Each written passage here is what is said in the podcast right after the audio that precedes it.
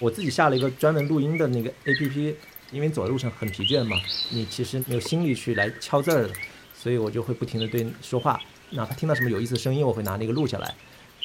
就是我在地盘有一个香千点旅行团的文件夹，然后它是大小是六十六点四 GB，然后里面有两万两千两百六十八个文件。我觉得我自己是偏狐狸一点点的，就是可以做很多事情的人，但是刺猬只能做好一件事情。然后写完这本书以后，发现我可能更像一个刺猬，就有点 nerdy 的东西。我是后来跟一些朋友聊的时候，聊我这个工作方式，我从他们反应我才知道说哇，原来你们都觉得不行。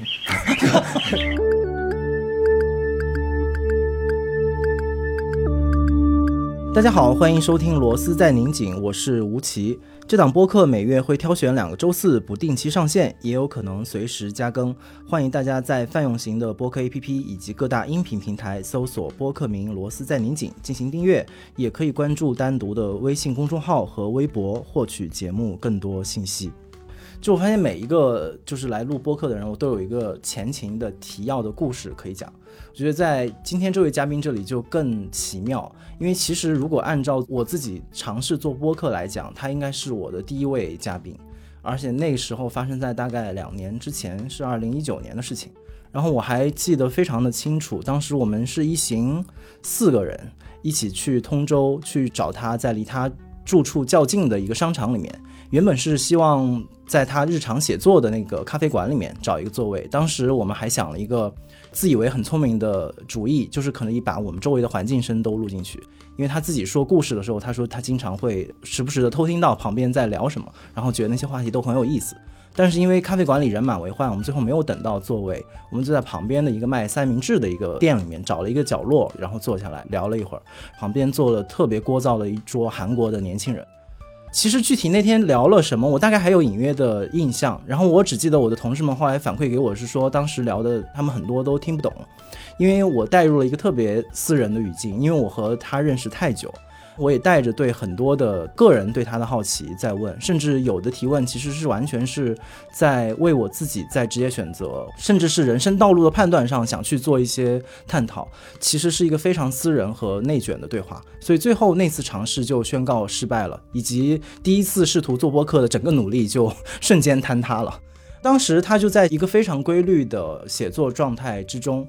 但是今天，当我们再次把他请到我们播客的录制现场，然后我的播客似乎也相对稳定的在往前推进，一时半会儿不会终结。这个时候，他的新书也问世了，所以可能是一个新的阶段嘛，对我们来讲。当然，他在他的书的写作当中肯定有新的发现和收获。通过做螺丝在拧紧，其实也慢慢的明确了我们这个播客想要寻找的方向。就是一代人面对自己的专业工作和业余生活的时候，他们的方法是什么？在他的书里，我想有很多这样的方法论的沉淀。然后，这位久违的朋友，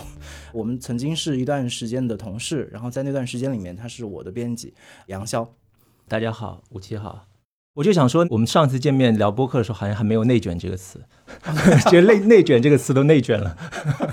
极度内卷了。对我，我要先简单介绍一下杨潇，因为可能熟悉的朋友不需要再介绍，但是对那些陌生的朋友和听众，再次隆重推出一下啊，杨潇和他的新书《重走在公路、河流和驿道上寻找西南联大》。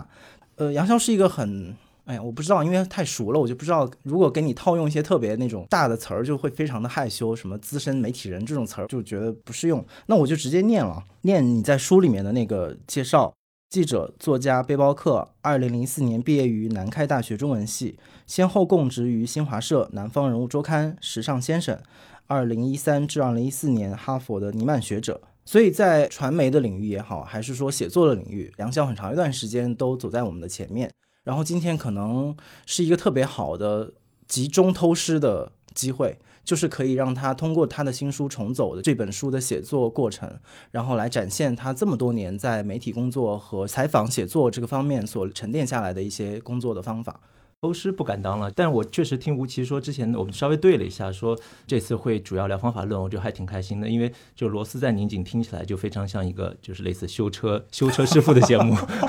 然后我们搞非虚构，有时候自嘲为自己说是自己是搬砖工人，或者是纺织纺织男工、纺织女工，就其实是有异曲同工之妙嘛。就是其实我很大的乐趣就是和同行讨论这种技术问题，只是确实是只是能讨论的场合和人都不是特别特别多，对，所以我还挺期待的。对。对，我还其实印象很深刻，就以前在《人物周刊》的时候，就是每周三开完选题会之后，记者和编辑朋友们，大家会自己私下来聚在一起，然后就开始聊各自最近看到的书、看到的写法以及方法论的交流。我觉得可能在那之后就再也没有其他的机会提供这样的场合让大家交流这样的问题了。好像就是一四年左右，因为是到咖啡馆来。来碰头嘛，都是同事或者实习生或同事的朋友。我们当时还命名叫“咖啡一大”、“咖啡二大”。我记得好像就是在单向街爱琴海店比较多。那个店现在还在吗？已经关掉了，已经关掉了，是吧？去年关掉。就是因为我们去的比较多。然后当你知道徐老师就是《人物周刊》当时的那个主编，徐老师是一个就是经常谆谆教导我们要节约成本的 一个老师。所以，我我后来还找许志远说，我们每次咖啡一大、咖啡二大在你们那个爱琴海店弄，你们能不能给我们打个折之类的？后来许志远还真的给我写了一个硬纸板上面一个纸条吗？见杨潇打。八折，但我一次也没用过，因为那个后来我也辞职了嘛。后来就是，然后我离开，对，大概也就半年左右的时间，弄了可能七大都不到，最多就三大、三大、四大就 就不 也太短暂了。对，是对我自己感觉也是，后面当非虚构所谓的潮流开始泛起之后，其实反而是很多东西都浮在表面，就是那些真的沉浸在这个行业背后的技术，然后方法。其实几乎没有人讨论了，到很后面的时候，就是一四年以后，我的总体有这样的感觉。是是，都是内部的。比如说我后来到先生以后，就是和海鹏他们、和珊珊、杜强他们，包括钱林伟阳他们，其实会内部会讨论很多。但这个就不是一个面面向公众的，因为它有点水涨船高的感觉。你到了一个维度以后，你就其实不太容易面对。公众来谈论这个问题，因为就会有很多隔膜和需要解释的东西，就好像你你一个写中国的东西翻译成英文一样，你要附加太多太多解释性的东西。对，但是我们可以试试。对，今天今天试一试吧。对，呃，我觉得首先是先从一个很个人的好奇啊，因为其实从杨潇做记者，就做专职的专业记者的时候开始，他就一直以。所谓的穷尽式的占有材料那样的一种写作的趣味也好，倾向也好，文明这个词 也也很奇怪了，对 对对，也很奇怪。对，因为这样的工作其实是对人是很有考验的，就是不仅是考验你的技巧，而且考验你的耐心、你的审美。所以我不知道这样的一种工作方式和在写作和呃采访准备。方面的这样的一种方向是怎么样慢慢的出现的？它是自然的一个过程，还是你其实也经过了一段时间的自我训练？我觉得就是两者都有吧。就是总的来说还是传媒业塑造的。我现在能想起来的文本，其实比较早的是二零零七年，当时采访了那个林志军。大家知道他是一个很有名的时政作家，也是我很喜欢一本书，就叫《变化》。嗯，其实是非常明显的模仿了威廉曼彻斯特写的《美国光荣与梦想》的那个笔调。我忘了具体写的时间是可能是八八八年到九到九几年，反正是我上大学的时候出的一本书。当时我采访他，那个时候其实林志军已经好像身患癌症了。然后当时是有这么一个发布会，然后新书是另外一本书讲中关村的。我记得我写这个书的时候，当就被编辑说写的不好，要重写。其他其实很多细节都不记得，但是我记得当时有一个很明确的一个问题，就在于说我那个时候就是到二零零七年的时候，其实刚当记者没有两年，对材料，尤其是二手材料，其实是有偏见的。我就觉得说我。采访林志军之前准备了很多很多东西，那这个东西我不想用到我的稿子里面，我觉得别人用过了，我就总想从我的采访中只用我采访的东西，或者是甚至是职业英语之类的东西。但是后来和编辑沟通，发现其实是二手材料还是看你怎么用，就包括林志军本人，他那个变化那本书，包括他写中关村那本书，化用大量的材料，你不管用转述的方法还是用拼接的方法，你一定可以把普通的材料。把它用到一个合适的位置，然后发生不一样的物理反应，甚至是化学反应。这个是我当时很明确的一个能记下来的印象。然后慢慢的、慢慢的就开始接受这个事情。当然，你新闻业你永远是求新的嘛，你永远希望原创的东西。可是，在所有的背景、所有的这种更深远的里面，你不可避免要向历史、向其他地方去去找这种所谓的二手材料。所以，那你怎么用这二手材料，其实是一个慢慢学习和习惯的这么一个过程。对。对，还有另外一个，就是因为我们其实新闻业本身发展是没有那么成熟和和健全的，就是有的时候其实编辑也不会给你提出太苛刻和专业的要求。其实很多时候，这种你自己对于新闻和写作的理解是一种自我要求。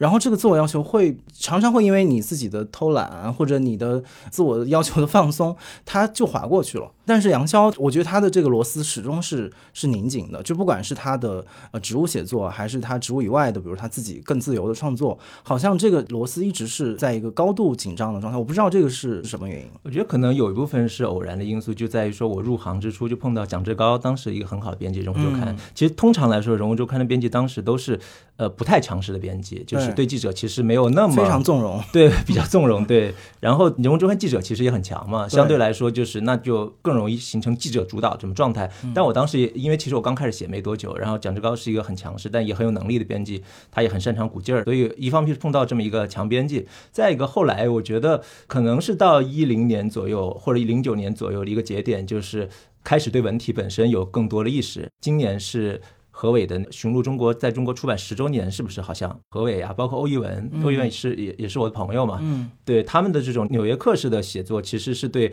国内新闻行业有一个明显的影响。那有一个参照系在那儿，尤其是你看到，比如说欧一文他写胡舒立那篇稿子，他一篇稿子可以采访二十三十甚至五十个人。然后，因为我和他工作过，所以我知道他甚至采访更多，采访六十个人，但只有其中一小部分的人。那其实其他没有用的是帮助他理解这个人物。那有这么一个所谓劳动密集的这么一个工作在前面，反正对我来说，我自己觉得，如果说你采访做不到一个，尤其是一个重要人物，封面报道你做不到采访十几二十个人，其实是会挺羞愧的。再一个，纯从技术上来说，你要从外围采访了解一个人。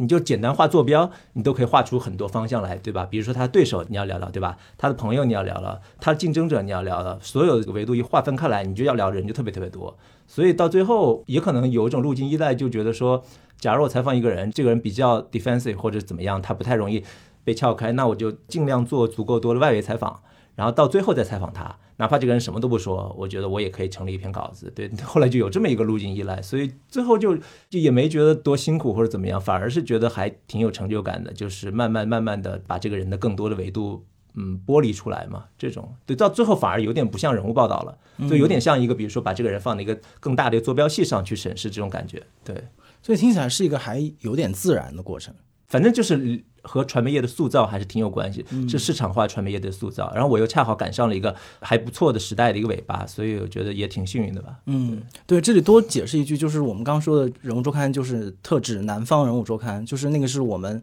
刚才提到的，就是我们做同事的。那家媒体也是，其实杨潇工作了有十年，六有六七年。其实也不只是我们了，就是很多呃厉害的记者，尤其是特稿记者，是是从这家媒体走出来的。对对，这家媒体也挺奇葩的，就是出来人，我觉得都还挺具有生物多样性的，是不是？就没有都都去某一个方向，我觉得还挺好，挺有意思的。对。那我们现在就开始来试图解剖一下《重走》的，就是这本书具体的工作方法吧。这本书是杨潇他花了，呃，应该是从走到写完，因为两年出头的两年出头的时间，去去把当时西南联大的整个徒步这个团江前滇旅行团旅行团从长沙一路走走到昆明的这段路。他们因为是就是最早是北大、清华、南开南迁到长沙，成立国立长沙临时大学嘛。嗯。然后后来长沙很快也遭到轰炸，然后武汉就是当时保卫大武汉也不安全，所以就只能去更西的西南大后方，所以他们就是分三路西迁昆明，其中。我写的这条路也是我重走这条路，就是所谓的乡前滇旅行团，大概三百多个师生走了一千六百公里，以他们也是徒步为主，他们其实也坐过汽车，也坐过船，但是也是以徒步为主。后来我就八十年之后，也是沿着他们路，基本上沿着他们的路，也是以徒步为主，重重走了这条路。对，嗯。对，所以就是整个在这个路上，就是刚才说的那种沿途的感觉，是我特别享受的。因为从最早开始，就是这本书的责编罗丹尼把这本书试读本给我读的时候，我可能是带入了一个也蛮奇特的读者的视角吧。因为跟杨潇的熟悉，以及我们专业的这种呃亲近感，就是会有不同的角度。第一个层面其实是我觉得这本书是陪伴式的，它不是那种我一下想知道这故事结局的故事。它也不是我一下想得到一个特别具体的呃社会科学的框架或者一个结论，就是这样，或者他写作上没有给我散发这样的信号，就不像说一直有一个什么东西在前面，哪怕是说抵达终点，虽然它是一趟行走，那个终点本身并不是它的。意义所在，而是那个过程。所以整个阅读的那个过程就非常的不紧不慢和不急不徐，这是我很少的阅读状态，就是。我自己之前比较好的阅读状态，要么就是完全是自己的兴趣，那读的津津有味，那可能就，但也会比较短时间做完。然后要么就是那种因为工作的需求要做，那那个时候你的阅读整个就速度又是加的更快的。就像这样，就文本本身给你释放出一个 OK，呃，你你慢下来。不要紧，不要着急，翻到最后一页，收获都在沿途的过程里。就这个感受是全新的一个阅读的感受。我也是用这样的方式去理解了很多，因为第二个层面就是我其实读到大概三分之一之后，第二个感受才浮现出来。因为前面首先就是很多的人物我并不熟悉，然后他们各自的背景其实非常符合适的交叉在一起。读者还没有来得及分清楚线索，后面是一个这个这样的一个负担减轻了，然后另外一个就是我突然就是写作者的那个自我被杨潇唤醒了，就是你会发现到他是如何构筑他这样的一趟文本上的旅行的。就是因为他只是自己肉身走了一一遭之后，他还要需要不同方面的材料，以及他自己在当时的感受，以及他回来之后他又生发出一些什么新的感受，所以那个时候你就会看到那个文本交织的那个乐趣。所以我听到有一些老师或者读者他们评论是觉得会不会是用了太多的材料？首先这本书非常厚啊，大概我们最后的是应该是七百多页，四十万字，七百出头，对，嗯，所以这个体量会把一些人可能有点吓到，但是我自己是有一点可能完全不同的意见。我觉得这个里面，它就是让我看到那个材料的宝贵性，就像一个好编辑看到一一段文字不忍心删去的时候的那种懂得，就是你会知道很多材料它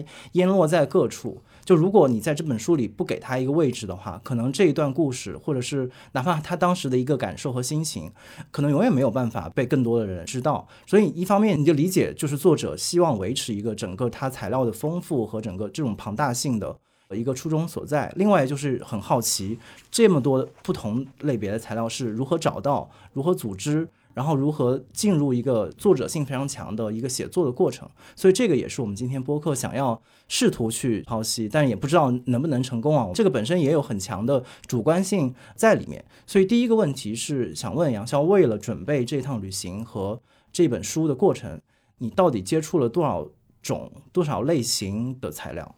呃，先回应一下刚才你说的那个，就是那种陪伴的感受，我觉得还挺有意思的，就在于说，可能有两个层面，一个是说，是不是很多旅行文学都有类似这样子的一个东西？因为其实旅行文学很重要的一个功能，其实就是就是展现沿途嘛，嗯，就是而不是说只是直指目的地。对，所以，我有段时间其实可能睡眠不特别好，然后我就喜欢在床边放一本，比如说保罗·索鲁的旅行文学，我记得是在黄山书社出了一大套那个绿色封皮的书，我记得当时就没事就翻一下他坐火车从波士顿在冬天一路南下去南美的这么一个经历，就是。我觉得还挺有助眠功能的，但这个不是说它催眠，而是说，就像你说的，就是其实让你有一种陪伴的功能，然后让你有种不疾不徐的阅读的节奏，然后你感觉你跟他一路在旅行，甚至是你在躺在床上的时候，你就有一种和他一样在卧铺列车上的卧铺夜火车上的这种感觉。我我其实也也挺希望我这个书能达到这样的一个陪伴目的。不管你说，我就是在床上看完的，至少一大半。是是，所以是虽然这个书比较比较厚哈，对，就是。有七百零几页，但是。我挺有信心的，就是说，一旦你翻开它，我觉得它还是挺有吸引力的，因为它还挺好看的，嗯，而且没有那么大的压力。对，没有那么压力。我觉得，因为毕竟做传媒出身的嘛，就是还是知道，就是这个交流界面的友好性的重重要，就不会像它表面上显得这个大部头。事实上，其实我们为了为了不让它给大家太大压力，就是我和丹尼一开始就就很早就取得共识，我们不要做精装版，所以要做平装版，是一个虽然厚，但是并没有厚到你你不愿意把它拿到你的包里去，不愿意在床头翻起它的这么一个这么一个东西。再回过头来说，你你说的就是材料的问题。对材料的问题，我觉得是是慢慢的累积的过程。因为这个选题其实并不是一早就谋划的。我最早是想写成昆铁路的，那个是准备了厚厚的一本笔记本。然后后来因为反正种种机缘巧合，就放弃了这个题目，就改走这个乡村的旅行团这条路了。出发之前读的材料很有限。应该最主要就读了两本书，一个是易社强先生的那个《战争与革命中新的联大》，这个是被何炳棣称作联大最佳校史的。这个其实之前也翻过，但是这一次是第一次认认真真把它通读完了，对他有一个更完整的把握。然后还有一个就直接和旅行相关的，就是北大已经去世的张继谦教授编的那本《联大长征》，然后这个里面收录了当时能找着的好几个学生的，我这边引用挺多的，呃，钱能新、于道南和杨士德的日记。然后也是这本书直接勾起了我对这条线路的兴趣，所以我把这本书的有意思的日记，我都做了一个摘抄，然后把它弄到我的手机里面去，因为我不想背太多东西嘛，对沿途会不断掏出来对照的看呀什么之类的。然后之后才是就是所谓的重材料的过程，就是后来所有的材料慢慢的汇总过来。但一开始应该就这两本书。嗯，对。之后你说是说当你出发之后，还是说当你结束旅行之后？同时都有。比如说我出发的时候，我到每个地方都会去联系当地的使事办，对吧？当然有人愿意接待，有人不愿意接待，大多数还挺好的，所以他们会给我们提供当地的，比如说地方志，比如说有的更好的会给你开放档案。这也是在行走过程中慢慢形成的哈，就是说我想知道。这么一群三百多个人的所谓，到在当时其实已经精英了，对吧？到这么一个西南的小地方，他们当然留下了很多东西。可是地方当地人对他们是什么反应？怎么看他们的视角什么样子？这是我拜访使办的原因。我希望能。找到地方视角的东西，但是呢，有个意外发现就在于说，他们提供了很多就是记录民国时期，就是三十年代抗战时期、民国时期的一些书籍和一些线索，所以就让我有一个新的想法，就是说，哪怕说我不能知道当时那些人怎么看这群平津来的知识分子，那起码我可以勾勒出，在一九三八年那个当下。二到四月间，那个小城所在的社会是什么样子的？就很多社会史、文化史的东西可以带出来。恰好这些东西本身是非常有意思的，所以这方面一路搜集了很多东西。我记得我当时因为去一个地方，他们都会送我一本县志嘛，但县志都超级厚。我基本上去的最多的地方就是地方那个快递。拿到限制之后，然后把它寄走，因为你根本没法背嘛。对，最后就我家现在都有厚厚的好多了，什么类似剿匪制呀、这个县制呀、地方制呀、什么抗战制呀，都很多这方面的东西。对，然后这是沿途的，然后回来之后就你要开准备开始写了嘛。就首先你要把自己的沿途的经历，你自己这部分经历给记下来。这个其实这个回头我们可以再说，就是我怎么记，用什么方法记。然后再一个就是，呃，你用分类的方法把你获得的材料。以及可能还需要放进去寻找的材料，把它分门别类，这个也简单，就有一点能占便宜，在于说我有一条现成的线路嘛，对吧？我这条线路其实是从长沙到昆明，听起来就是挺远的，但其实这条路的最早最早的是忽必烈攻占大理之后修建的元明清的驿道，所以相亲的旅行团他们在八十年前他们走的完全是按照。明朝、清朝和元朝那时候的驿道走的，所以我就按照一个驿站一个驿站的方式建了好多文件夹。比如说第一站从哪到哪，第二站从哪到哪，就是把不同的东西塞进去，然后又开始一个地方一个地方的做功课，就找当时的相关的社会史、文化史的东西，同时再找所有的就是关于联大。第一年的口述、回忆录、档案，所有东西把这些再归档，这是一个不断不断生发的过程。这个过程可能持续了，我觉得我写了多久还持续多久，甚至我很多书写完之后，这个东西还在持续。因为你最后就会发现，当你做功课越来越多的时候，你不知道的也越来越多。那同时万事万物都能和西南联大发生联系，就非常有意思。对，就比如说我走到园林的时候。确切说是他们走到园林，就是因为当时是园林下了大雪，所以在园林就是湘西的园林，当时是一个重镇，现在当然没落了，现在连火车都不通。在当当时就三十年代的时候，因为水路是主导式交通方式，所以园林是个非常重要的地方。后来那个湖南省政府的临临时政府还搬到园林去了，是算是临时省会。他们被大雪耽搁了七天，这段时间我就。翻到卡帕的作品集，就是罗伯特卡帕。你想，罗伯特卡帕和香奈旅行团有什么联系？对，就是翻作品集的，就翻到了那个罗伯特卡帕拍在汉口拍的雪景的照片，是小孩打雪仗。嗯，然后我就看了一下日期，嘿，就是他们在园林那一天。后来又是一个什么机缘？我又读那个奥登，奥登和伊修伍德也是差不多同时间写中国，他们一块写了本《战地行记》，还《战地纪行》，然后也讲他们。从香港，然后北上坐火车到汉口那天，扬子江上什么时候浊浪滔天，然后那个从那个船到那个江边的那个甲板上非常滑，那下了大雪。然后我一看日期，也是向前旅行团那天，然后我觉得哇，非常神奇，就有一种很奇妙的共识性，就是所有三个你觉得没办法发生联系的事情联系在了一起。事实上也很好理解，就是说，因为当时相亲的旅行团搬迁那个背景，就是因为武汉。面临威胁，对吧？当时口号是保卫大武汉。然后当时在国际一九三零代国际左翼知识分子来说，当时的武汉就是马德里，所以有很多著名的纪录片导演也好，或作家也好，或者记者也好，就是所谓进步记者，他们会到汉口来。然后刚才说的卡帕和那个奥登、伊修伍德，其实就其中之一。那他们就留下了他们记录，然后他们那个时间又和香港旅行团那个时间对上了，那就你可以想象，大概那几天时间就是有有一场席卷中国。至少是湖南湖北的一个大的风暴嘛，所以才导致说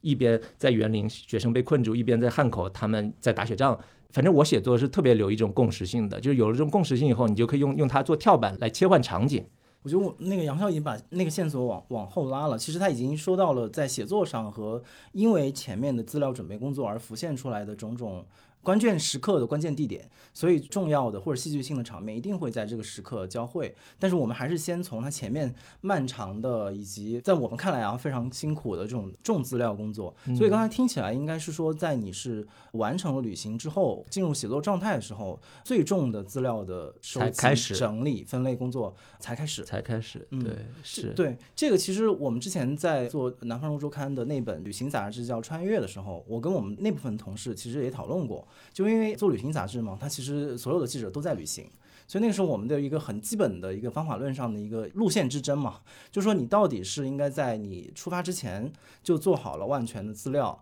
还是说这个资料可以等到你出发，就是旅行结束之后你再回过头去做？就这两种可能都各有利弊。我不知道对于这趟旅行来说，或者是就整体上来讲，你会觉得这两种工作方法？哪种会更好，或者是说你是怎么样使用这这种材料和在场之间的这种关系的？我如果有可能的话，我一定是会在出发前读尽可能多的东西。嗯，但因为我其实也给穿越写过稿子嘛，这情况就非常不一样。比如说，我我我给我记得我给穿越写过两篇那个封面，一个是写开罗的，准确说，一个是写写缅甸的。去缅甸之前，我就读了很多东西，因为当时在国图能查到很多有意思的东西，所以。另外一封也是因为要采访昂山素季嘛，所以你被迫要读了很多很多东西。然后在开罗那个应该更早之前，我记得当时好像是时间不够还是什么，就能拿到的国内的东西挺少的。反而是我到了开罗之后，那有个开罗美国大学，然后开罗美国大学有个美国书店，然后那里面有非常多英文书，我背了可能好几捆书回来，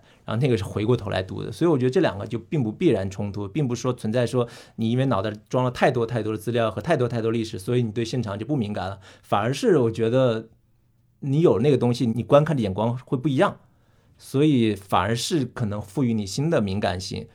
很多东西就不会就像流沙一样从眼前流走。如果可能的话，我一定会尽可能多的读。对，是。那是在重走这一趟这趟旅行当中，就是你大部分的资料工作，如果是坐在后面的话，会不会出现一种情况，就是会意识到自己在走的那趟当中其实有所忽略，或者是说因为没有读到这个材料，所以错过了一些呃节点或者是新的材料。这方面还好在于说，因为我我其实最核心的两条线就是我的这条线和香甜旅行团的这条线。但是呢，香田旅行团这条线最重要的一个基础文献，其实就是我刚刚说那本呃联大长征。后来我是出发之前找那个北大的新联大北京校友会的一个老先生，他给了我一本是应该叫。就一次什么的长征，大概是一更厚的东西。就里面除了联大长征里面的日记，还有很多人的回忆，很多人的电话来信什么之类的。那个是一个最最基础的文档，那个东西我是通读过的。所以那个东西通读过之后，就会导致你在历史这条线上不会错过太多东西。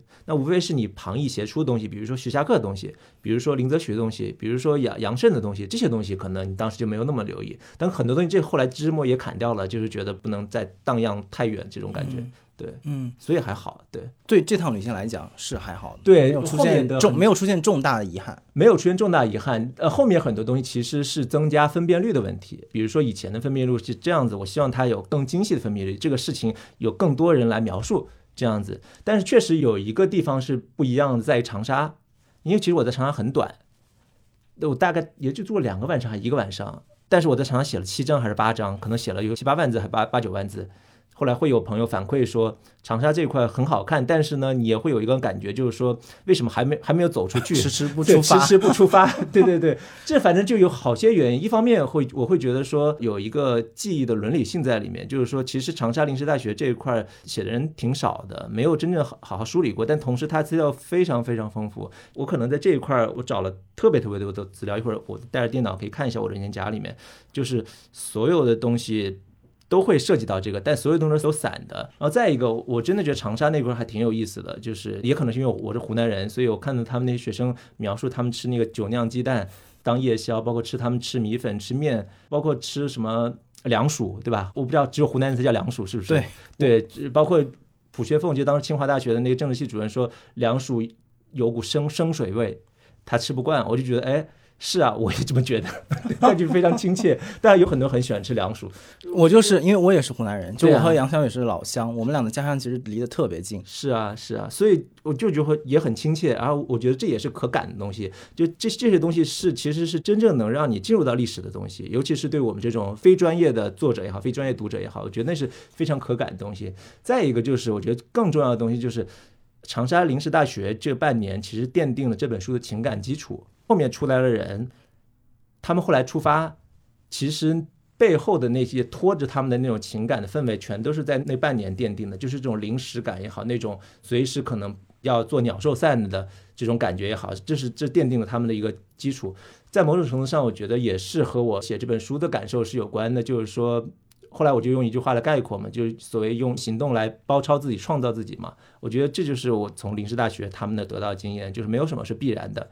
包括你刚才说，就是沿途很重要，它未必指向昆明。虽然它目标是昆明，所以他们的就是所谓的应许之地是昆明，但是其实他们的所有的精神上的东西是在沿途形成的。虽然我们是朝向昆明的，但是我们的目的地并不直接指向昆明，而是要沿途要考察这个考察那个，叫重新认识中国，包括发现西南的山山水水之类的。我觉得这个和我乃至和他们的旅行这个气质也是也是一致的。就刚才杨潇提了一个很重要的点，就是说所谓的非历史专业，嗯这个事情怎么讲？虽然也只是一个标签而已。但其实也是需要很具体的工作方法来解释，说那你非专业，那你具体是怎么工作的呢？所以就还是回到那个材料的问题，就是刚才杨潇提到，其实他的一个工作方式，首先是有一个纵轴嘛，这个纵轴就是你的行进的线路，这个可能已经是天然存在着了。然后在这个纵轴之下，可能你再沿着每一个地方一个一个点，然后再去做纵深的工作。所以这个时候就更好奇，就是你每一个点深入下去的时候，是什么样的材料会汇聚到这个点下面？然后你具体你做材料的整理或者材料的分类，甚至取舍的时候，你会不会有一些你自己的判断跟准则？刚才其实两个问题，我先讲我自己的工作方法哈，就是比如说我会弄好的文件夹，比如说这个文件夹是从新晃到玉屏，新晃是湖南最西的县，玉屏是贵州最东的县，我就会在这儿弄一个文件夹，然后我就会研究当时叫晃县。嗯然后和玉屏的当时的所有的民国的报刊的东西，嗯。首先最基础的是我先研读他们的日记，日记记了什么，再一个就是我自己沿途记了什么东西，把这个最基本的做出来，然后就开始研究说晃县和玉屏在当时媒体里面的样子是什么样子，然后我就很幸运是一个朋友帮忙给了我一个算是学校内部的一个资料库的一个密码，所以我就可以去看民国报刊库，也可以去看大公报的报刊库。所以我就在里面做了大量搜索工作，有几本杂志还挺重要的，一本是《宇宙风》，是林语堂编的。然后这个我之所以是查《宇宙风》，是因为那个其中一个学生留下日记的学生，他一路在读，然后就很好奇他读了什么东西。结果我就发现《宇宙风》里面还有好几篇就是其他学生写的回忆的这个文章，这是一个明显的收获。其他收获就是说有很多讲抗战初期人的这种状态的，因为其实我这本书写人在路上的感觉的嘛，其实我挺需要给我一个现场感觉的东西。对，然后一个是宇宙风，还有一个旅行杂志。旅行杂志中国最早的旅行的算月刊，然后它从创刊的那几年，当然是写上海和上海周边，因为交通很方便嘛。然后到抗战之后，就是因为大家都往西边西南走了，所以西南才开始成为旅行杂志书写对象。所以从三七年年底到三八年到三九年，一直到抗战结束之前，他有大量的对西南的书写，不只是风光，还有人文的书写。我把这块东西都当下来了，然后会翻了很多这方面。他们做过西南专号，对，这是沿途会涉及很多，就是我们经过的地方，因为那条路其实最主要的一条路。然后还有一个就是大公报，大公报当然好几版了，最早天津版，后来大公报自己也在不停的迁嘛，还有上海版，然后后来迁到汉口版，然后还有长沙版，最后是香港版。在香港版上搜罗出林正树的专栏，林正树那个专栏其实一直写到了从湘西一直写到了快写到了贵阳才中断的，后来就再也没写过了，所以这块也是一块挺新的材料。然后林正树恰好又是沈从文的高徒，他就从很小就喜欢读沈从文，所以他的文章是很明显模仿沈从文的，非常多的文学性，非常多的那种细节，所以那块其实帮助挺大的。这是民国报刊这一块。还有就是地方志这一块了，就你会知道那段时间发生了什么事情嘛？嗯，对，就比如说我路过一个地方，发现那个地方之前刚刚起了场大火，但是哎，为什么学生都只字未提？这个就很奇怪，就我就会想研究一下这样子。然后沿途的大城市，比如说贵阳、长沙，会有地方的知识分子来编那种类似民国文人笔下的长沙，或者民国报刊笔下的长沙，什么老长沙、什么老贵阳，或者是抗战时期路过贵阳的文人留下的这种东西，这是一块非常纪实的东西，帮助你了解。就是不只是贵阳、长沙，而是他们沿途经过很多，比如说什么晴隆之类地方，留下了很多笔记，包括观感。还有一块就是更有文学，但这块我觉得我做的不够。你知道有那个所谓新文学大系嘛？就是你有很多这种抗战时期的文学也很好，但是我最后因为时间有限，实在来不及读了，所以只梳理出了，比如说巴金，还有茅盾，还有几个路过西南这条线的文人写的写的东西。但我相信，如果仔细梳，应该还有更多的东西，因为其实文学虽然不是百分之百的。非虚构，但是其实它能够帮助我们理解当时那种情境嘛？对我觉得这块我做的还不够，大概是会有这么一个工作过程吧。呃，其实听众跟我们一样，听到杨潇这种梳理，其实你稍微一想象就知道，应该是一个海量的一资料的过程，而且你还需要通过你自己要再整理，然后要找出你实际需要使用的那一部分。对，就非常笨的办法，就是我后来跟别人说，别人都觉得不可思议。就是说我先把这些东西全部都当下来，就是或者是抄下来，或者拍下照，就每读的时候我就做笔记，在 Word 上把声敲下来。当然不是逐字逐句，我觉得有意思的再声敲下来，然后会形成一个文档。这个文档就比如说命名为新晃到玉屏的历史文档这一块儿，然后又会另命名一个文档，那个文档就是我沿途记下来的观察，就现场文档，就当下的文档，然后我会来比对这个东西，就是完全笨功夫。我给你可以给你看那个。很少打开一个写作者的电脑看他实际的文档，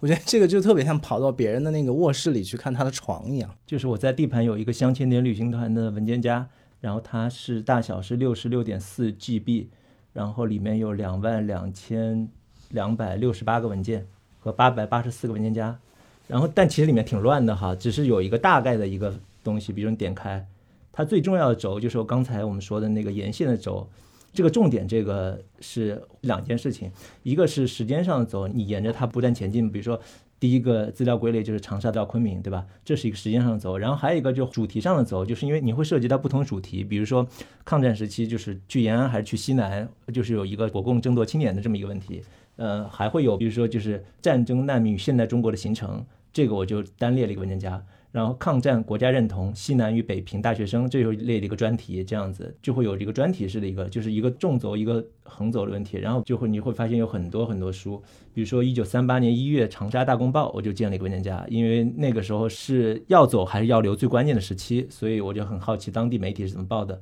还有个最基础资料就是是一个文档性的一个资料，国立西南联合大学史料。这一块我觉得这是特别重要的，这是北大、清华、南开三校和云南师大合出的这一块，就教职员总览卷、学生卷这一块提供了很多基础的信息，这是一个基础信息。还有一个基础的资料，在长沙部分也帮助挺大的，是台湾出的，呃，应该是国史馆出的吧，叫《国府纪文》，它出了很多学校。我我这部分是《国府纪文之国立西南联合大学》，还有之清华、之北大、之南开这块也挺重要。然后还有很多回忆录了，比如说何莲的回忆录、胡适日记。比如说黄培云口述自传，黄培云就是学生之一，季振怀的《闻一多年谱》，因为提到季振怀也是徒步学生之一。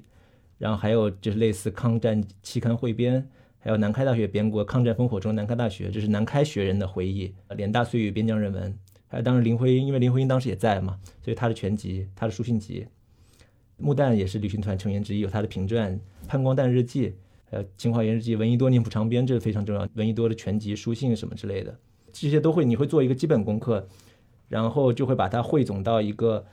类似这样的文档里面。研习笔记二一和二，长沙到益阳。然后，所以这个研习笔记就相当于是你在阅读阅读过刚才那些材料之后，你提出来你觉得有价值和可能需要用到的，可能需要用的时候，我就会把它抄出来，逐字逐句用 Word 文档把它抄出来。对，那光是摘抄的工作量应该就已经是很多字了。就经常我就说一个。中间某某一路段，我大概花两到三天时间纯抄是很正常的事情，就纯抄什么都不干，纯抄。抄的时候你是什么感觉？就还你肯定想问会不会烦是吧？对，不烦还挺有意思的。对对是，就还挺有意思的。一方面就觉得说万事万物都可以连接起来，再一个你有发现新事物乐趣嘛，你会有新东西。尤其是当两个看起来不相关的东西它们搭在一块的时候，有那种电流嘛，你就感觉很有趣。然后也可能是和我性格有关吧，也是可能我写这本书之前没有意识到的一个性格。我之前一直以为用伊塞柏林的话，我觉得我自己是偏狐狸一点点的，就是可以做很多事情的人，但是刺猬只能做好一件事情。然后写完这本书以后，发现我可能是个更像一个刺猬，就有点 nerdy 的东西。我是后来跟一些朋友聊的时候，聊我这种工作方式，我从他们反应我才知道说哇。原来你们都觉得不行，我觉得我之前没有意识到，我以为这是一个很愉快的过程。可能很多人都已经被很多狐狸就已经被比下去了。但我很想问的就是这样的一套方法，它其实应该怎么样去理解和归类呢？它其实属于记者吗？还是它其实已经很接近历史学，或者是说专业做论文的那样的一套脉络了？我不知道专业做论文什么样，因为我其实。只是一个本科生嘛，对，就是没有正儿八经写过论文。但是记者工作还挺重要的，就是在于说，就是凡事讲究有出处嘛，对吧？所谓的 source 嘛，我们记者叫信源嘛。你看到历史上争议的事件呢，你想找出处嘛，然后你会判断这个信源是可靠的还是没那么可靠，那就看它是第一手材料还是第二手材料还是第三手材料，以及说这个材料出现的时间。包括这个事情，我跟那个文立明先生，就是闻一多先生的长孙讨论过，因为他编了特别好的。闻一多年谱长编，他就说，因为涉及到闻一多的东西就特别特别多，很多东西就没有那么可靠。他自己的一个优先原则就是什么呢？肯定是年代越久，可信度越高。你越到后面受政治的影响就会越大嘛，他就会有这么一个原则。我觉得这也是一个我们在这个土地上的一个基本经验嘛。对，我觉得最主要的就是所谓信源问题。你凡是说话细节、场景，你要干什么，你都要有出处，不然你就不应该写下来。因为我也看了挺多这种所谓的通俗历史著作。信口胡诌的那种，就边对话、边细节，我觉得我就很不喜欢这种东西。可能是因为我记者出身吧，我觉得就是有一份证据说一份话，这是一个刻在骨子里面的东西。对，然后从这个出发，再去找这些东西、爬书这些东西。我就说不出来这个到底从哪来的，因为我好像也谈不上受过什么样子一个严格的什么史学训练，就完全没有，因为我学中文的嘛。对，就是这个就是很有意思，因为如果比如说我们只是说要有一份证据说一份话，当然这个我们都可以理解，它其实来自于新闻的这个训练和它的标准嘛。但是，一到历史和历史材料这个里面，其实就有你刚才说的那个你的排序，你到底是采信哪个材料，以及为什么？就这个背后其实是需要有一个人有他的历史观，不管是大的历史观还是。他的细节的历史观的一个支撑，所以比如说还有没有类似这样的，比如说你采访对象，或者是你接触到这些材料，帮助你建立了这样的一种判别材料，或者是说建立你自己的对材料使用的一个排序的这样的一个方法论。我想不起来有谁或者哪哪个人或哪本书有具体影响，但确实很清晰，而且我觉得这个事情好像也没有那么困难。在我来说，就比如说一手材料，我肯定是尽量找日记嘛，对吧？是哪些一手材料？一直日记是对吧？然后当时的通信是。对，然后反正当时留下来的东西是第一时间留下来实时的东西是，然后比较起来回忆录就没有那么可信，对吧？相对来说，你有时间的过滤，包括事后环境的过滤。可是回忆录那它的可信程度又不一样，是一个严谨的学者，比如是类似像何炳棣，他那个读史学是六十年，但是他的东西是非常严谨的，他回忆那些东西其实全都有出处的。他本身有个历史学家，他的回忆录和。比如说，也是历史学家，但是口述的形式呈现出来的，可能严谨程度又不一样。然后这个历史学家呢，又和比如说一个，我沿途会经过很多史志办，会查很多所谓地方文史资料。地方文史资料好处在于说，提供很多不被不被所谓正史或者不被大的一个中国史或地区史看到的东西，会提到很多地方细节的东西。但是坏处在于说，里面会有一些。就是我觉得就是胡编乱造的东西，或者合理想象的东西，那种回忆，我觉得那可能可信度又差一些。反正就需要你不停的。甄别不停的判断，这个好像又是一个记者的功夫。嗯，对。虽然我们刚才看到了，就是杨潇的庞大的这种资料的支撑，和他其实是使用了一些历史学或者说学术的方法，在不自知、不自知的情况下，不自觉的情况之下，那有没有自觉的想过，就是这些的工作，其实离一个所谓的学术工作或者是一个历史学家的工作，呃，到底还有多远？就是类似你这样的一个写作。和他们更成建制的在学院体系之下的那种历史研究之间到底有什么分别呢？具体研究这块的人，我想想，大多数可能还没有看到这个，但是有一个可以分享，就是徐贝老师，就是徐贝老师是纪录片《西南联大》和纪录片《大后方》的总导演，我们挺早就认识，认识有两三年了，我们不时会在网上交流一些材料什么之类的，因为都对西南联大有有这样情节嘛，我也很喜欢他的片子。然后他自己读了我的试读本的感受是说，他跟我说他原来预期，因为他拍过《新的联大》，所以他对相亲旅行团已经非常非常了解了。结果他看了一半，也是过年期间，他就给我发微信说他还没看完，但是已经他迫不及待要告诉我说他觉得很惊喜，就是用他的话说，一拿起来就放不下来，就一直在读，一直在读。他觉得说我找到了一种新的叙叙述历史的方式，就是说用我自己徒步进入这个角度，不停的和这个历史做一个切换，这样的东西来完成了一个新的叙事。然后它还有一点就是提醒，我觉得也挺重要，就是说其实是呃，哪怕被讲述太多历史，也是需要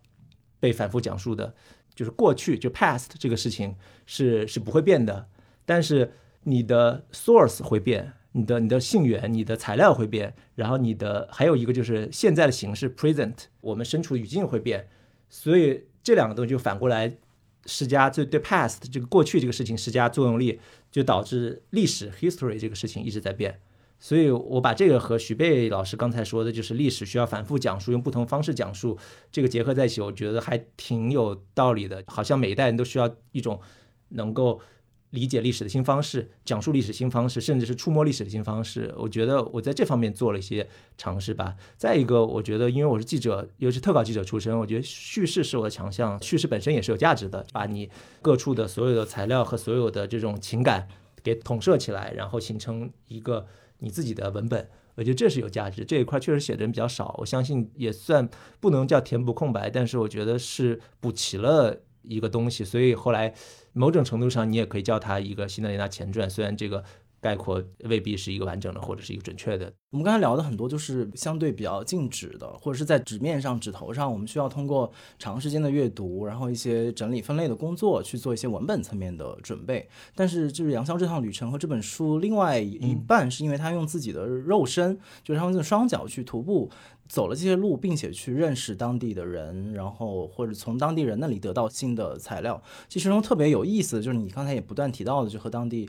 实办的那些打交道的部分。然后我觉得那个过程本身其实也是一个新的信息，它同时告诉我们关于过去和现在的知识。一是他会给你提供很多新的材料，另外什么他们当地的人怎么面对这些历史和他们面对历史的那个态度，好像也成为我们这一代人或者我们这个时刻再去理解现在年代那段历史的时候一些新的材料。因为杨潇在书里面非常，呃，在我看来是应该有意识的保留了他和史志办交流的一些非常细节的过程。有的人可能很热情。有的人异常的冷漠，它里面非常有意思，保留了他们的原始的那个对话。我不知道这部分你是有意为之的吗？就是故意的把史之办的这部分的过程留下来。就是之前我没有这个预期，就是我不预期，因为我等于说是一个体户。虽然我找一个媒体机构的朋友开了介绍信号，我觉得这个会方便很多，事实上也确实方便很多。但是总的来说。我做这个完全是一个个人行为，对他们来说，其实他们完全可以不理我的。但是我还挺意外，绝大多数都还挺热情的，包括提供一些帮助呀什么之类的。但也有那种吃闭门羹的哈，我觉得吃闭门羹那段就会特别好看。对，是就是挂我电话之类的，还吵架。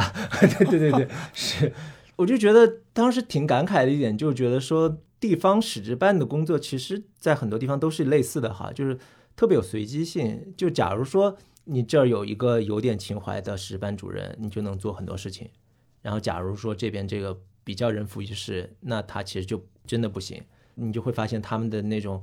对这段历史了解程度也非常非常不一样。就有的知道了很清楚，像那旅行团在我们这儿怎么怎么样，甚至还专门有记录，比如说在晴隆县进了他们县志大世界。对，但有些地方就确实是一问三不知。但是这个东西其实也在变化，就是我们刚才说的，就是 present 这个东西在变。现在联大这个叙事又成了一个新的一个东西之后，我就发现沿途有某些县市之前没有那么在意的，然后现在也把这个文军长征当做一个重要的宣传的东西。可是宣传东西是一条线，文旅是一条线，然后历史又是另外一条线，所以这个中间会有碰撞、有交织。所以你可以看到有一个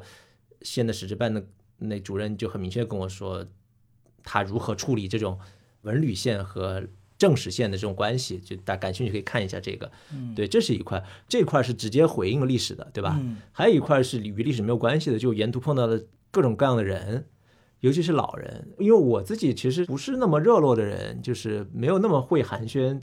虽然做记者也有训练吧，就是你怎么和人打交道什么之类，但总的来说，我还挺需要一个把手的。那个把手就很简单，就是我走这条路县城的，那你这个县城以前是什么样子的？以前这个钟楼在哪里？以前这个桥是哪年建的？这里最老的街是什么？这种东西就是我县城的把手。然后你问老人，很多人就很愿意跟你聊，尤其县城时间和我们北京时间不一样，对吧？县城那边慢悠悠的，你问两句，他就找一个板凳，你坐，你坐，然后坐下来聊了聊高兴就行，到我家吃饭之类的，莫名其妙吃了好几顿饭，对对，就是就是这种都就完全是属于我不预设前提，我能碰到什么就什么，我把一切都交给偶然性，我就纯粹是放松的去走路去聊天。这种这和记者做记者就完全不一样，做记者你总要拿到料嘛，对吧？你总要拿到一个事实逻辑嘛，对吧？你不拿到什么东西不罢休嘛。但在那我就没有，过了一个时间我就不等了，就这样子，碰到什么人我就写下来，这样子算是一个徐徐展开的画卷吧。这个对，但是说是把自己交给偶然性，但是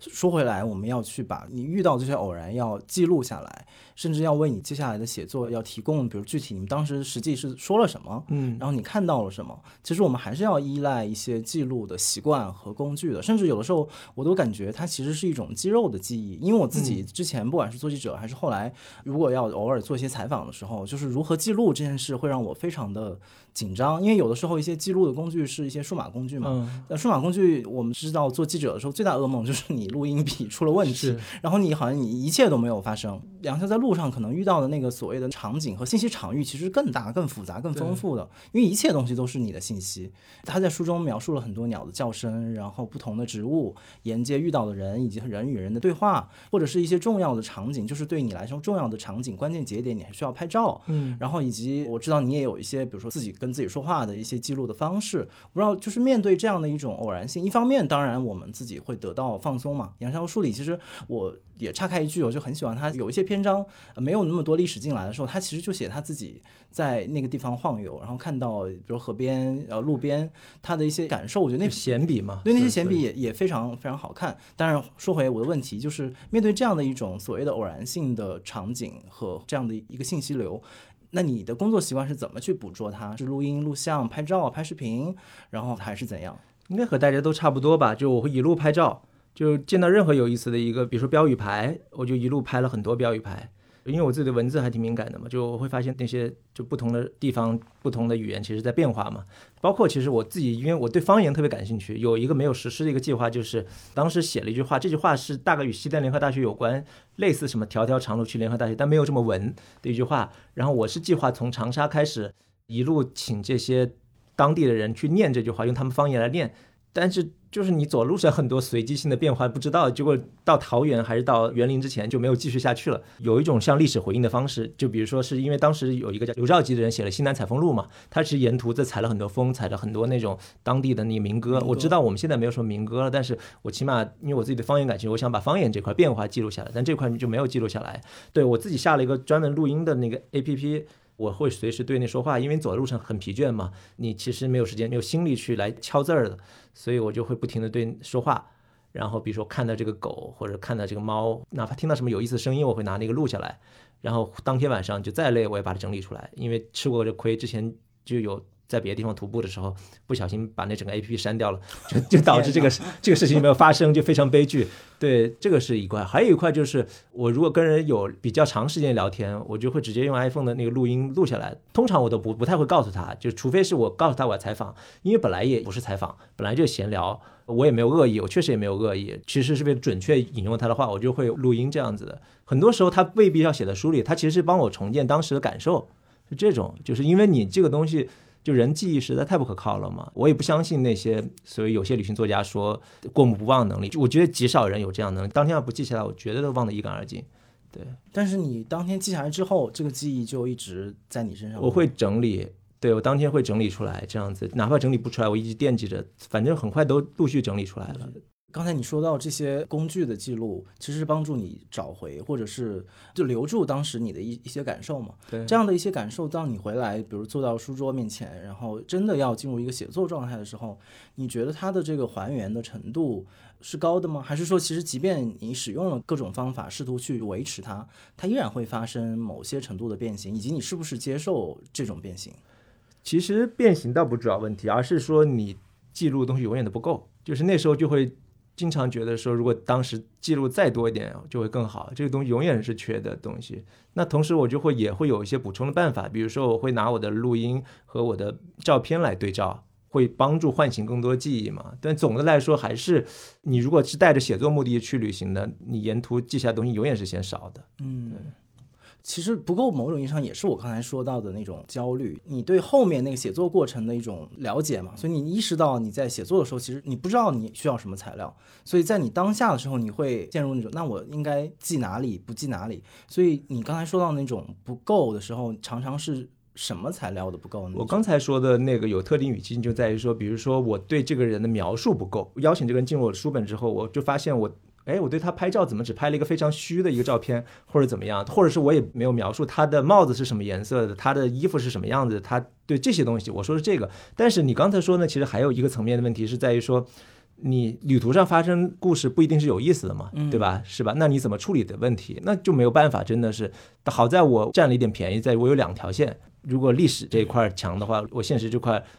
就弱一点。比如说，在这个城镇确实没有有意思的事情，那没办法，我只能接受它，对吧？对，这个就衍生到另外，其实也牵涉到一点点写作上的问题。就是刚才杨乔一直说到，它是两条线写作，所以它整个书里面很有意思，就会看到这两条线像潮汐一样的，就是很动态的过程。它不是说非常均质的两个线索，它也不是特别生硬的两条线索，它是随时出其不意的历史就漫过来。但有可能进入历史的过程当中遇到了一些问题，或者遭到一些拒绝，他可能转而就写到自己非常闲适，或者很无聊，或者陷入自己的一些思绪当中去。这个过程是怎么展开？对，这是一个百分之百自觉的一个过程，就在于说，其实就是一个非虚构技巧，就是所谓离题吧，对吧？典型的一个旅行写作，它其实是一条线，对吧？其实旅行写作是特别适合离题的文体。它比人物报道容易离题多了，对吧？因为人物就层次太多了嘛，旅行它一条线往前走嘛，对吧？然后你在这个点生发开来聊点别的就离题嘛。但我这里稍微有点特殊，在于说两条线，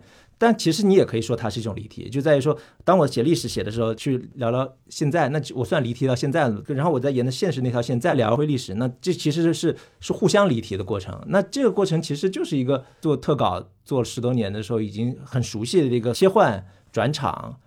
跳跃拼接的这么一个过程，对我来说就是你非说技巧，其实也能总结出技巧一二三。比如说你在哪什么地方离题比较好呢？比如说你在你这条线马上要走到一个高潮的时候，但高潮没有出现结果的时候，那不也一个电影手法嘛，对吧？你离题聊点别的，你就会在这条线上你就挂住了别人的一个悬念嘛。然后等你在那个聊点别的时候，你再回过头来回到这条线，你一方面你又解决这个悬念，一方面你又满足读者期待，他们就会感觉到格外的满足嘛。这这就是很就是很很很简单到这个层面就。好像有点无趣了。对啊，就但这个其实也是技术问题嘛，对吧？对，然后还有其他的技术问题。但这个东西我其实写的时候没有想太多，因为这对我来说就太熟悉了。嗯，就无非是你找一个场景，这个场景你可以跳来跳去。比如说在清溪是在当时贵州最小的一个县，那就有个老渡口，现在还在。然后我在学生的那个专栏文章里面就讲到了，他们当时住在那个河边的那个万寿宫，他们在城里面。参观完鸦片馆以后，就在那个老渡口上船，然后天已经下起雨来了，无水上风浪非常大，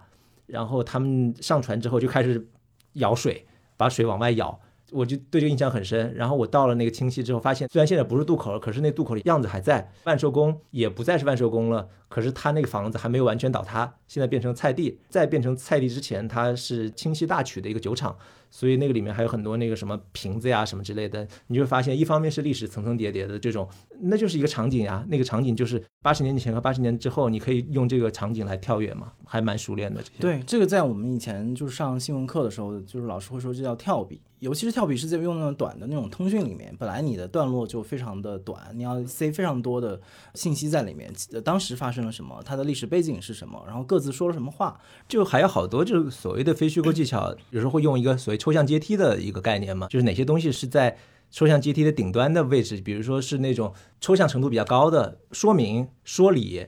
概述这些东西是比较不容易吸引人的。比如说谁愿意去读一个电器说明书呢？对吧？但是细对啊，但是细节、场景、动作这些东西就会相对会比较吸引人嘛，对吧？你写作你会尽量注意带入更多动作嘛，带入更多场景嘛，有更多细节嘛。可这个东西又和你刚才说的，就是说。你要帮助人理解，你要需要给他提供更大的一个所谓 picture 或者一个宏观背景，你这个东西要揉在一块儿嘛，那就需要反复的交错和和运用，这都是一个非常常见的一些技巧。嗯，对对，还有一个很具体的问题，其实也是在非虚构写作，或者是说在媒体工作里老生常谈的问题，就是那个直接引语和间接引语的问题。我觉得杨潇在这个书里面也两边都做了很有趣的尝试，就是我自己的描述就是它是齐头并进的。一般意义的大众读者其实对这样的大段的直接引用，我觉得是有一点障碍的。但是杨潇在这个书当中，其实呃使用了这个方法，但与此同时，他有另外一个就是对所谓的间接引语，或者说把他的第一手材料用他自己的话再述一遍或者 rewrite 就重新写。我觉得那个部分呢，他也花了相当大的功夫在做这件事情，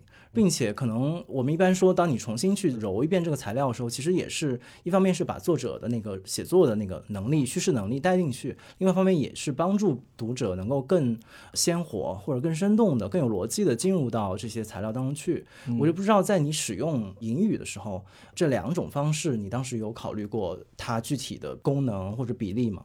总的来说，我自己写非虚构过程是慢慢的降低直接英语的过程，就是哦其实我这书里面就是大段的直接英语是很少的，我能想起来有可能三到五处，比如说在现在部分能想起的很大一段就是在曲靖，就是有一个大姐。然后她用曲靖话，就曲靖话听起来非常搞笑的那个一种云南话，然后她跟我绘声绘色描述她家里她爸爸和她就是卖凉粉儿的一个过程，就是它怎么发家的过程？对，怎么发家，后来怎么没落，然后怎么又重新出山的过程。然后我觉得那段是有明显他自己的声音，我在读的时候我都能带入那个曲靖话，我不知道读者能不能带入，所以我那段就保留下来了。然后历史上大概有两三段会直接引述，比如说林正树的某一段遇匪的类似那段话，那个是有自己的考虑，是我不想占史料便宜的问题。就怎么说呢？就是说你引用历史，你转述历史，你把它转述成自己的叙事的时候，你转述的不只是信息，你有时候会转述他的口吻。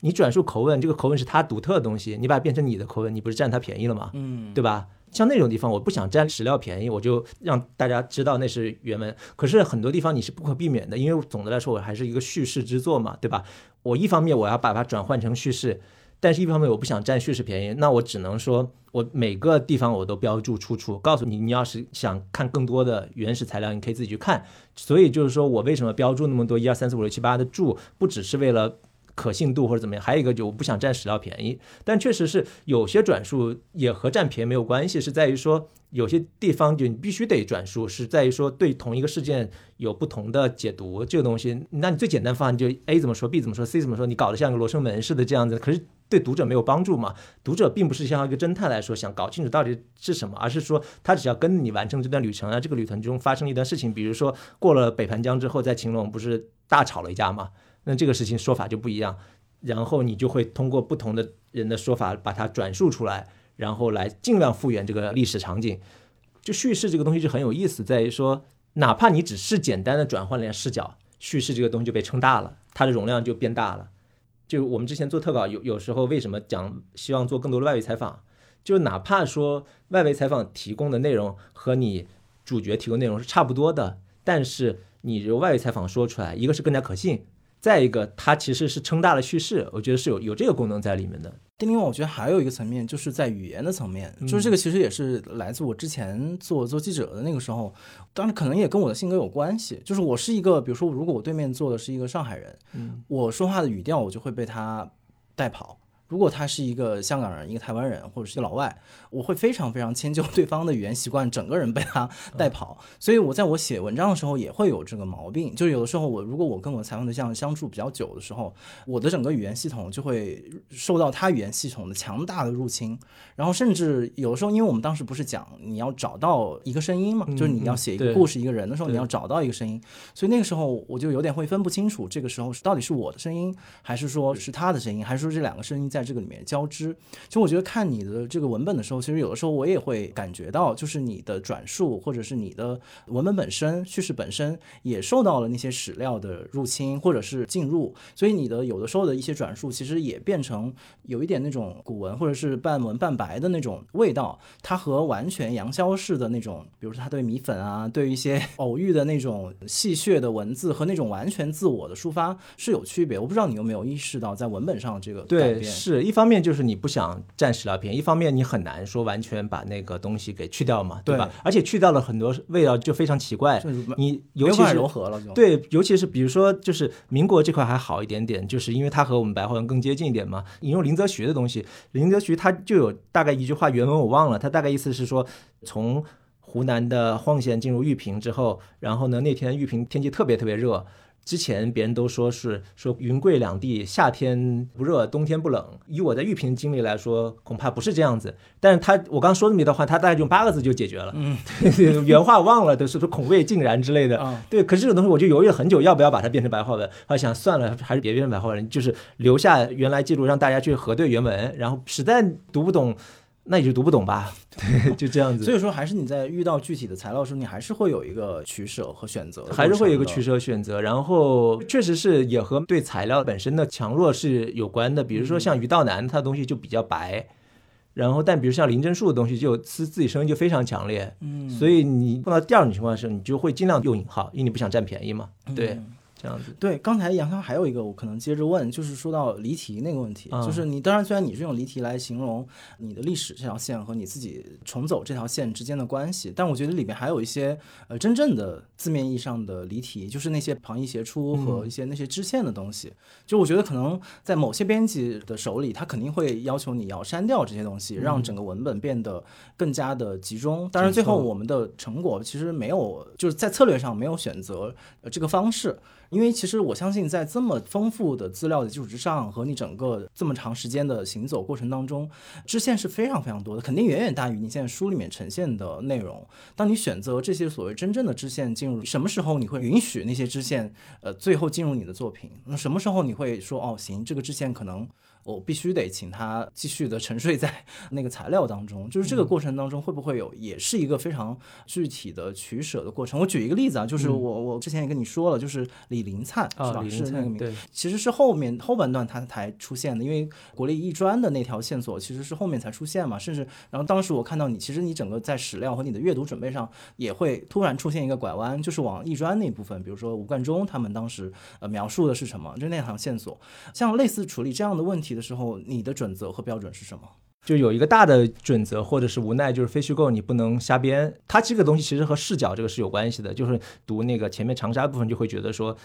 人特别多，但视角特别丰富。不过但不但有老师，还有学生视角。这个是我和易世强老先生还讨论过写《战争与革命》新联大的那个，他就说后来有些人评价他说你的这个视角为什么总是站在学生的这边？他说这是很正常。因为他采访的时候，虽然很多老师还在世，但绝大多数人都是学生。那你接受采访的时候，你的学生就是用学生的视角讲出来，那你写这个故事，你也很难不避免以学生视角为主。那对我来说，在长沙的就是是好事也坏事，就是坏事在于说人太多了，好事在于说他视角特别丰富，有很多老师的视角。可是当你离开长沙之后，非常不幸的，我们的乡亲旅行团只有十一个老师。然后没有一个人留下他们记录，所以那怎么办呢？你的视野就被迫的压缩了，就只有在学生这块儿，你只能在学生这块想办法。就好在说，除了那几个学生，后来我发掘出林真树，然后又从宇宙风、从别的杂志里面发掘出一些学生的一些更多的一些视角，尽量让这个保持丰富。而且它有一个更不一样的地方，就它提能提供一个艺术的角度、艺术的视角。那他其实对这条线是挺好的补充，所以你可以说他是半是被迫的，就是说我沿途上我要找到更多视角。就还有一个衍生的问题，就是我们最近在做另外一本就是非虚构也是历史题材的书的时候，就也遇到一个问题，就是当一个书当中它同时展现那些呃广为人知的名字，比如说闻一多啊，或者是是刚刚说吴冠中，就是我们有这样大名字在当中出现的时候，很多的那种无名的人。它其实看起来就不那么吸引读者，不管是一个外在的读者的角度，还是市场的角度，就会有一些呃声音，就说那我们的一个策略就是要把那些呃读者不熟知的声音作为支线。呃，处理掉，让那些呃更熟知的故事浮现出来。当然，也有编辑就会否认这样的呃方式嘛，就是，但我们当然是要发掘出更多的不为人知的边缘的声音出现。所以在你做刚才说到的邀请这个这个比喻的时候，你会有这样的在伦理上就叙述伦理上会有这样的考虑吗？会有，就肯定是就闻一多是绕不开的人。可是关于闻一多的东西实在太多了，然后包括很多对于他的回忆，其实是我觉得是他很多。学生后来在各个学校成了中文系的教授，那些回忆我觉得没有那么靠谱，嗯，就是所以有很多东西也没用。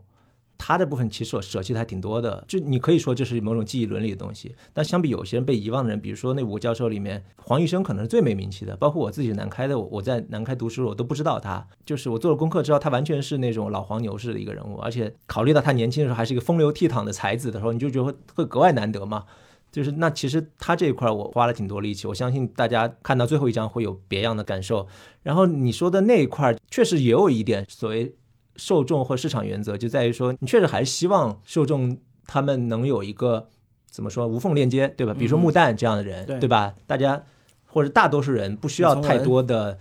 铺垫就能进进入，对吧？所以我也用了木蛋，也用了沈从文，可是也挺无奈的，就是确实有有一些人因为这个原则不得不舍掉。呃，比如说我旁一写出了若干条线，有徐霞客，有林则徐，这个大家都很知道，对吧？但杨慎可能大家知道就没有那么多。就照理说，我完全可以在昆明的时候再给杨慎也好，给徐霞客也好一个交代，因为有个现成场景在于昆明那个西山边上、滇池边上有他们的一个祠。杨慎和徐霞客，我记得是挨着的。我后来到昆明还专门去拜访那个，我理论上我还可以再交代一下这条支线那个结果。可是后来我就发现，那个情感已经到昆明的时候，已经不能再我允许我旁逸斜出了，必须得再集中在旅行团这一块，所以我就把那一块放弃掉了。反正就是每一个取舍都非常非常具体，对你很难说总结一个大的原则这样子。不得不问的就是一个，因为书的体量比较大嘛，而且整个的史料那么丰富，包括也听到一些评论，就是说是不是可以再做进一步的删减？呃，包括我们具体到编辑层面上，其实也进行过这样的讨论。在具体的写作上，你会不会担心，就是对材料的这种程度的占有，会变成一种叙事上的啰嗦，或者说你怎么去处理这个问题？我觉得反而还好，就是如果说。我原来初稿是四十六万字嘛，我删到我细删删到了四十一万字，就是其实我挺愿意把它变成三十五万字的，但是那样我就不能再细删了，因为我细删不动了，我只能大删，我把一章拿掉。或者是把一章的某一大部分拿掉，或者把相对不那么重要性拿掉。可是我不愿意做这样的大删，就我可以做这样大删，但是我不愿意做。后来有朋友安慰我说：“哎呀，能读三十五万字的人，他也能读四十一万字。” 这是一个有效的安慰。啊对，一方面是这个，再一个就是，其实我我对文本质量还挺有信心的。我觉得就是说起来四十一万字，看起来七百零几页，但其实我只要你翻开，你不要被他这个数字吓到，而且这书。又不厚也不重，很轻薄。对，拿起来进入文本，我其实还挺有信心的。我觉得写的还挺好看的。嗯，对。所以那就是你没用的那些材料怎么办？当比如这本书的容量虽然已经用了很多了，但我相信没用的一定更多。嗯，你会怎么去面对那些你读过觉得有价值但是没有使用到的材料呢？有些就挺遗憾的，就比如说有一个细节，但这个细节我到现在我也没想好要不要用，也是一个。闻一多学生回忆的，就是闻一多沿途他不是走路会起很多水泡吗？然后他就把水泡都剪下来，弄干了以后，把那脚皮收集起来。就我当时犹豫一下要不用，一个一个是觉得这好像就是颇为不雅，对 对。再一个就是那个叙事者本身，我对他稍微有一点点不太信任，所以我就选择没用。但就是你要单说这个细节，可能不同人有不同的看法吧。对，就还有一个细节是我后来我很早就读到了，但是我忘掉了。然后后来我在已经成稿之后，我又某一天翻起来，我觉得特别有意思的东西，我就想办法还是给它补充进去了。哎，是不是补充进去？我现在心里突然一惊，最好补充进去了。对，大概意思，闻一多在给自己的父亲还是家里人信里面写到，他一路做梦。就梦见各种各样的情况，我觉得这个是特别有意思的事情。好像写了，我写了是吧？哦，那就好。这后很后来补进去的，就是反正很容易挂一漏万，就是很多你想写进来题，因为篇幅或者因为你单纯就忘记了没写进来。那剩下的怎么办呢？我是想说什么时候我再把我这两万多个文件再跳跃的时翻一翻，看有没有有意思的。不行，我在微博上分享一下。我最后想说一点，就是其实也是那天发布会的时候，就是跟许志远啊、罗欣老师，杨潇有一个观点，我就当时我就记下来了。我觉得虽然说的是一个很朴素的道理，可是好像最近我们已经连这样的朴素道理都没有人讲了。就是你说到，就是在海量信息的时代里面，就是可能你不用。非得追求那个特别舒服的选择，而且反而是因为这样，就是很多真正有价值的事情被埋得更深了，而不是说因为海量信息而会浮沉上来。所以就是变成我们要去找到那些被埋起来信息，其实比远比之前困难。它由于可能各种各样的惰性，或者是那种烟雾弹，所以导致我们很缺乏这样的工作。我不知道这样的一个判断吧，就是对今天这个信息时代这个判断，呃，是跟你这本书的写作过程是密切呃相关的吗？就你什么时候出现了这样的一个判断？我觉得是有个变化过程。我记得零九年、零八年那时候饭否还用的挺多的嘛，那时候还没有微博。然后我很喜欢饭否，我记得我最早在那个我的桌面上安装饭否有客户端的时候，饭否它会不断的给你弹出那各种各样的东西嘛。那个那个时候我就觉得说哇，真太方便，因为那时候其实刚离开新华社不久，新华社你在新华社工作的时候，你会有这种所谓的带编稿库的各种各样的线路会给你谈东西嘛。然后我那时候就会觉得说，哎，范总给你谈各种各样有有有用的信息，关注人他会告诉你什么东西，我觉得太方便了，特别适合你做一个记者，让你保持有连接的在线的感觉。事实上也是给你提供很多线索啊什么之类的。可是那时候完全没有意识到说，这个后来就变成了我们我们这个时代的一个隐喻也好，或者是一个典型的一个方式。就以前我们是要去主动抓一些东西的嘛，对吧？你自己去得用你的脑子抓这东西。像这个，你只要关注好了之后，他就不停的给你推来东西嘛，对吧？你只要就被位头就行了嘛。那这个东西在当时我觉得还挺好的。然后就是这这十年的变化嘛，就社交媒体的兴起之后，我们就可以很懒，你就在你的这个沙发椅上待着，然后就是所有的信息会给你推过来。可是这个东西你自己没有一个拣选、历练、冒险的过程，那其实对你自己怎么说呢？因为自由的一部分就是要冒险的嘛，人又很脆弱，就很容易被塑造。嗯，那你自己不付出的过程，你很容易就变成一个文化意义上的 couch potato，对吧？就是沙发土豆。就想到一个没问的，就是那你现在会怎么看待自己的身份呢？就是是一个记者，一个一个作家，一个学者。因为我觉得这个书可能，呃，虽然说是一个非虚构的作品，好像看起来是一个更接近记者身份的，但其实它已经在很多意义上跨到了学者和作家的那个领域里面。就是对于这个身份，你自己有自觉吗？我对这个书其实它有一点一个混合的 hybrid，就这种就你很难说它，但是我总的来说它还是个叙事的作品嘛。对，就是它肯定不是一个学院派的一个作品，它是一个叙事的东西。呃，然后我自己的身份就是我写完这本书以后，我就敢名正言顺称自己为作家了。对，就有这样一个一个心理的变化。嗯，对，但是还不是学者。我觉得我很多是还是记者训练塑造了我。如果有做哪些工作是和学者的东西不谋而合，那我是挺幸运的，或者是有某种就是机缘巧合。但是我觉得离真正的学术训练还差得很远。呃，借用他们的成果吧，应该是。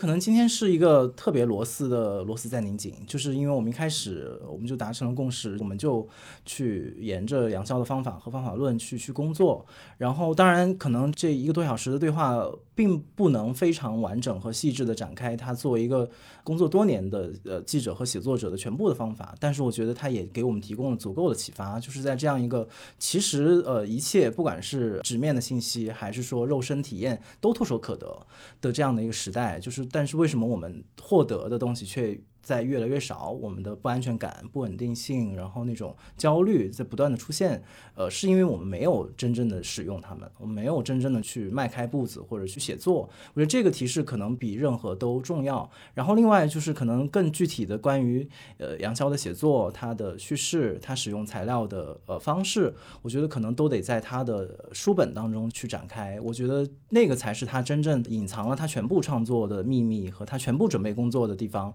然后我相信不同的读者也会在他的书里面得到很不一样的共鸣和感受。我觉得这个可能是今天我们只是抛砖引玉，做了一个螺丝版的导读，所以希望有更多的读者也受到我们的邀请吧，就加入到这趟旅行当中来。因为好处是，当这个旅行被杨潇写成文字落到纸面上之后，它其实变成一个。完全公开的邀请函，就是任何一个人，你在任何一个地点、任何一个时间段，你都可以随时跳到这个，不管是八十多年前，还是今天，或者几年之前杨潇这趟旅行当中，甚至你可以拥有你自己的一段旅行。然后杨潇可能是一个一个导游，或者是一个朋友。就是我还记得读你这个书，一开始你说你在旅行当中有几个朋友的时候，那段我反复的读。是什么意思？那一下明白，就是他说的朋友是来自遥远的，就是那些历史空间当中的那些人。对于一般读者来讲，很难去构想那样的一种朋友关系。但事实上，他在书中展现了这样的一种跨越时空的友谊吧。我觉得这个东西可能在今天是一个非常动人的关系。你也可以说它是一个某种程度上的是虚拟社群，或者是所谓的文字共和国。这个文字共和国，你把它比喻成一个一个旅行团也好，还是一个客厅也好，还是一个院子也好，它都是敞开的，就是欢迎大家随时来坐坐。是一个没有人数限制的群聊，对，是，对，好，我们感谢杨潇，然后希望之后还有别的机会可以跟你聊别的话题，好，以及你的下一趟旅行。谢谢。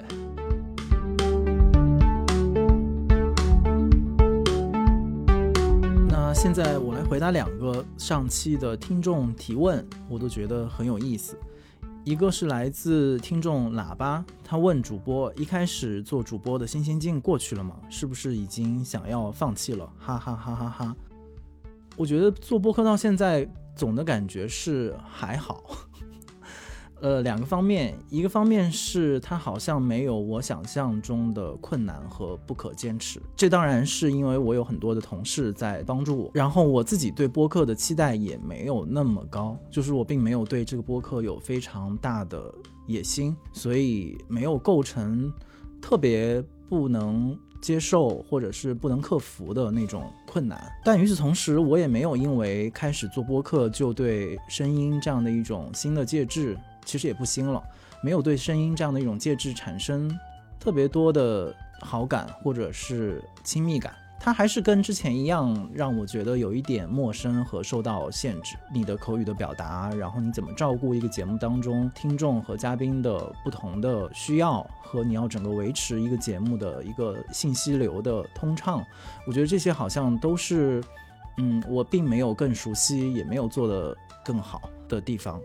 但与此同时，觉得可以继续做下去，甚至还越来越有兴致的原因是，我觉得开始做播客以后，一方面它增加了我的工作，但是另外一方面，它给我创造了一个。和日常工作不太一样的工作的空间，因为我们现在录制的房间是在整个书店里面的一个角落里面，然后我们贴上了隔音的海绵，给窗子罩上了黑色的呃窗帘，所以是一个非常封闭的一个黑屋子，一个黑匣子。所以每次在这里录播客的这个短短的一两个小时，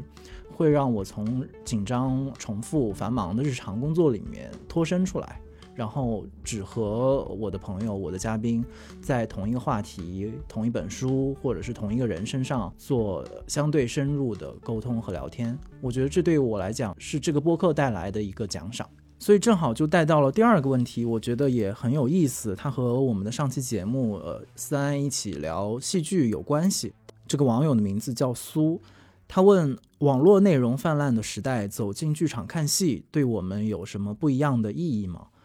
呃，这个问题我上次问了思安，然后但是因为我自己没有像之前那样很频繁的去剧场，所以好像我没有去面对和回答这个问题。所以当我面对这个问题的时候，我觉得很有意思，就是我觉得今天这个播客的录制的房间对我来讲就是我的剧场，它某种意义上承担了当时那个真正的剧场对我的意义。就是让我能够从那种立等可取的快节奏的现代生活里面脱身出来，在一个别样的空间里面沉浸自己的思考和和身体。然后那个时候，你面对的是完全陌生的角色、故事、情绪和他们的那种戏剧的张力。然后你沉浸在那个当中，然后似乎忘记了，其实你还有很多日常的琐碎的呃负担、压力、麻烦需要处理。我觉得这个好像是呃。剧场戏剧是他们的意义所在吧。然后另外就是思安也提到了，就是在这种沉浸和距离感当中，其实你会开始反思你自己的生活，或者你会拥有别的尺度，不管是戏剧的作品，还是整个导演表演的能力和整个舞台调度的各种。技术环节，它都会不断的给你提供完全陌生的新的材料和想法和刺激，然后让你原本你困扰的事情，或者你想解答的难题，或者你正在纠结的烦恼，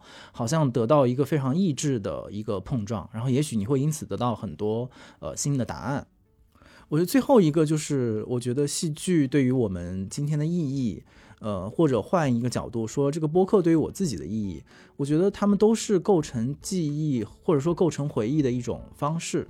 就是他们把很多过去人生活的经验感受，呃，凝结成故事，然后凝结成表演，在那个空间里面向我们展示。其实某种意义上给我们提供了一个材料，就让我们不要忘记那些呃曾经发生过的情感，然后曾经有过的波澜。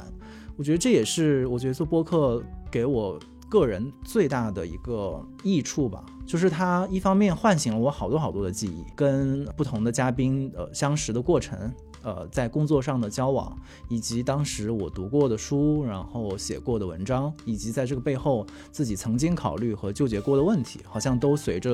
呃播客再次泛滥。我觉得这个可能跟我们在剧场里看一个戏是是有同样的效果。然后另外就是它也是一个新的记忆产生的地方，因为呃有了这种现代的记录方式，不管是声音的、视频的还是舞台的，就这一切的表述表达，它最后都可以成为一个文本，